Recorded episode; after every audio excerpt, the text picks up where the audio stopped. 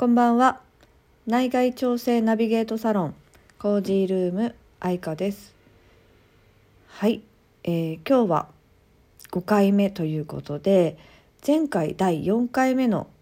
ラジオは私が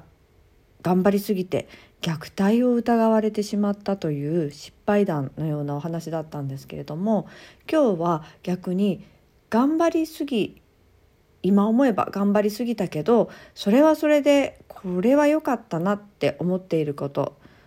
今の私とか今の私のお仕事にもつながっていますという良かったお話をしたいと思います。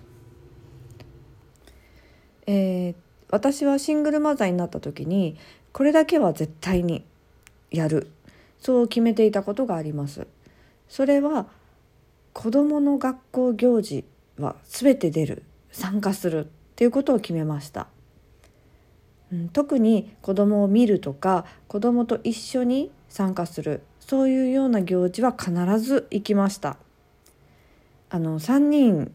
揃ってる時すごく大変だったんですけど、小学校に3人が揃ってた時があったので、3つ行かなきゃいけない時は本当大変だったんですけど、それでも必ず行きました。はい。親だけが参加するっていう講演会などは、行かなかった日もあるんですけど、なるべく時間ができる限り、許す限り行くようにしました。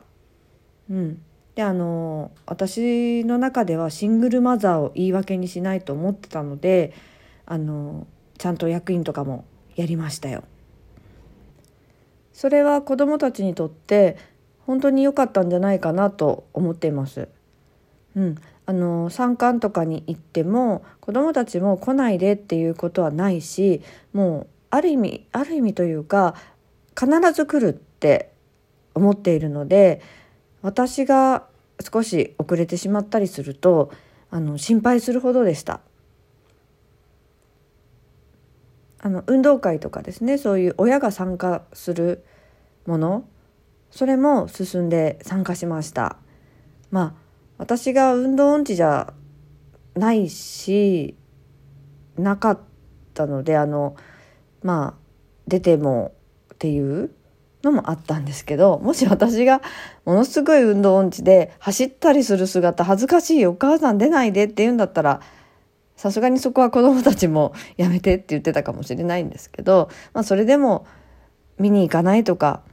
そういうことはなく、できる限り参加をするっていうことをしてきました。それってやっぱり子どもたちにとっては嬉しいことのようですね。子どもの性格にもよるかもしれないですけどね。そんな中でも私が今までそういうのに参加して今でも生かせているものっていうのが、参観とかはね、もちろんその見るだけとかなのであれなんですけど、講演会とか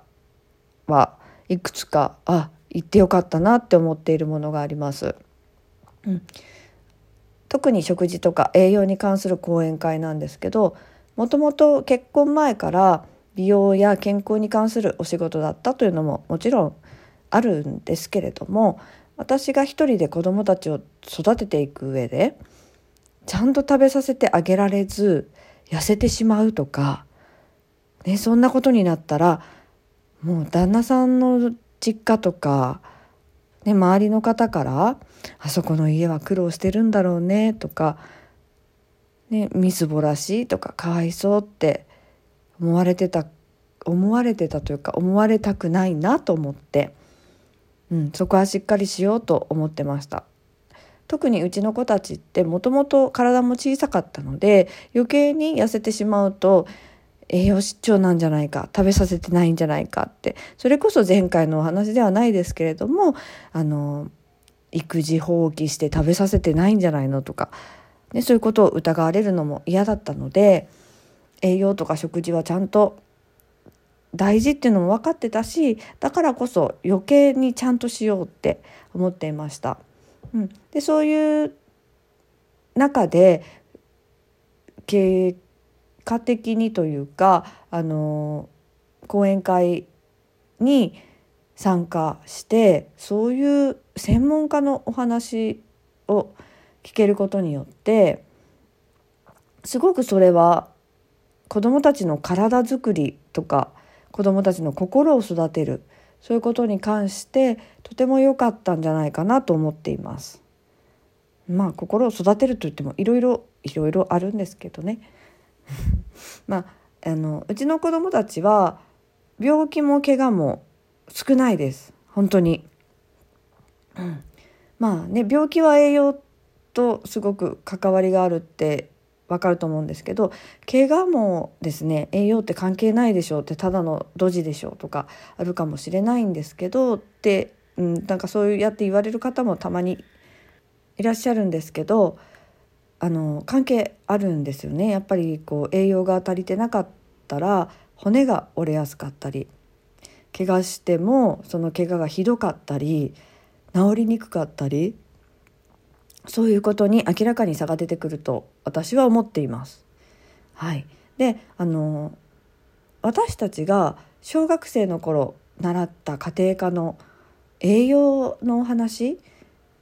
ほうれん草は鉄分が多いよとか、そういう栄養素のお勉強をしたと思うんですけど、その勉強をした時の栄養分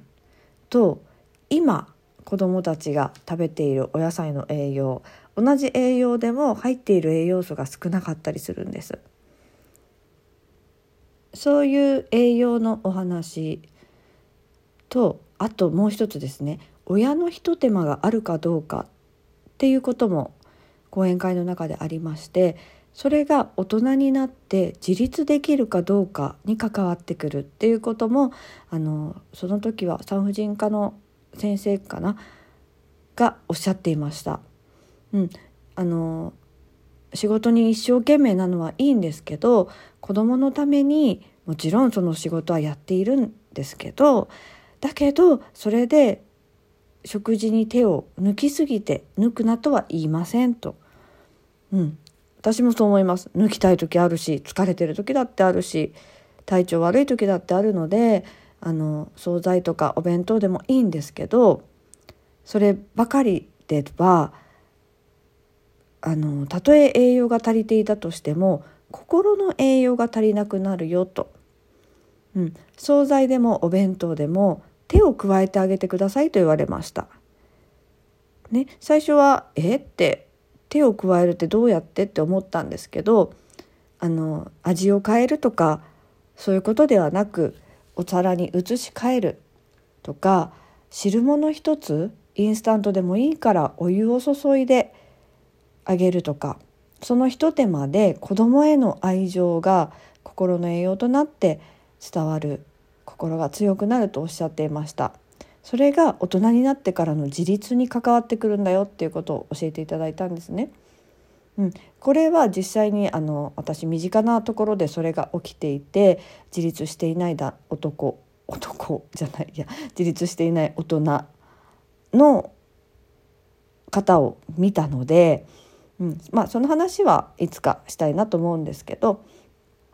そういうお話を含めて、それを聞いたことによって今私がしているコージールームというサロンで内外調整ナビゲーターということでやっているんですけど、そこで行っている子どもの未来を育てるアロマセラピー講座というものが生まれているんですけれども、子どもの心、親の心、子どもの病気や怪我、栄養、そしてその栄養の元となる畑とか地球環境、そういうことをこれから先の子どもの未来、地球の未来をどうしたいですかっていう、で子どもの未来をいいものにしたいって私は思っていますし、もちろん皆さんもそう思っていると思うので、その子どもの未来をいいものにしたいと思っているママたちや、子どもの未来をいいものにしたいって一人で頑張っていて、子どものためだったらって頑張れるママたち、そんなママたちを応援したいなっていう気持ちと、そんなママたちに伝えたい、そんなママたちと子どもたちのための未来を作りたい、未来を考えたい、そういうことで生まれたのが子どもの未来を育てるアロマセラピー講座なんです。はい、私も離婚して一人で頑張りすぎていたけど、強い子どもに育ってくれていること、今も仕事にも役立っていますので、それは良かったなっていうのが今日の頑張りすぎたけど良かったっていうお話です。はい、この講座については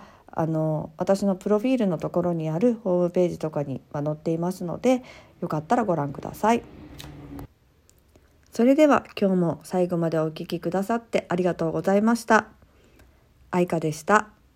ありがとうございます。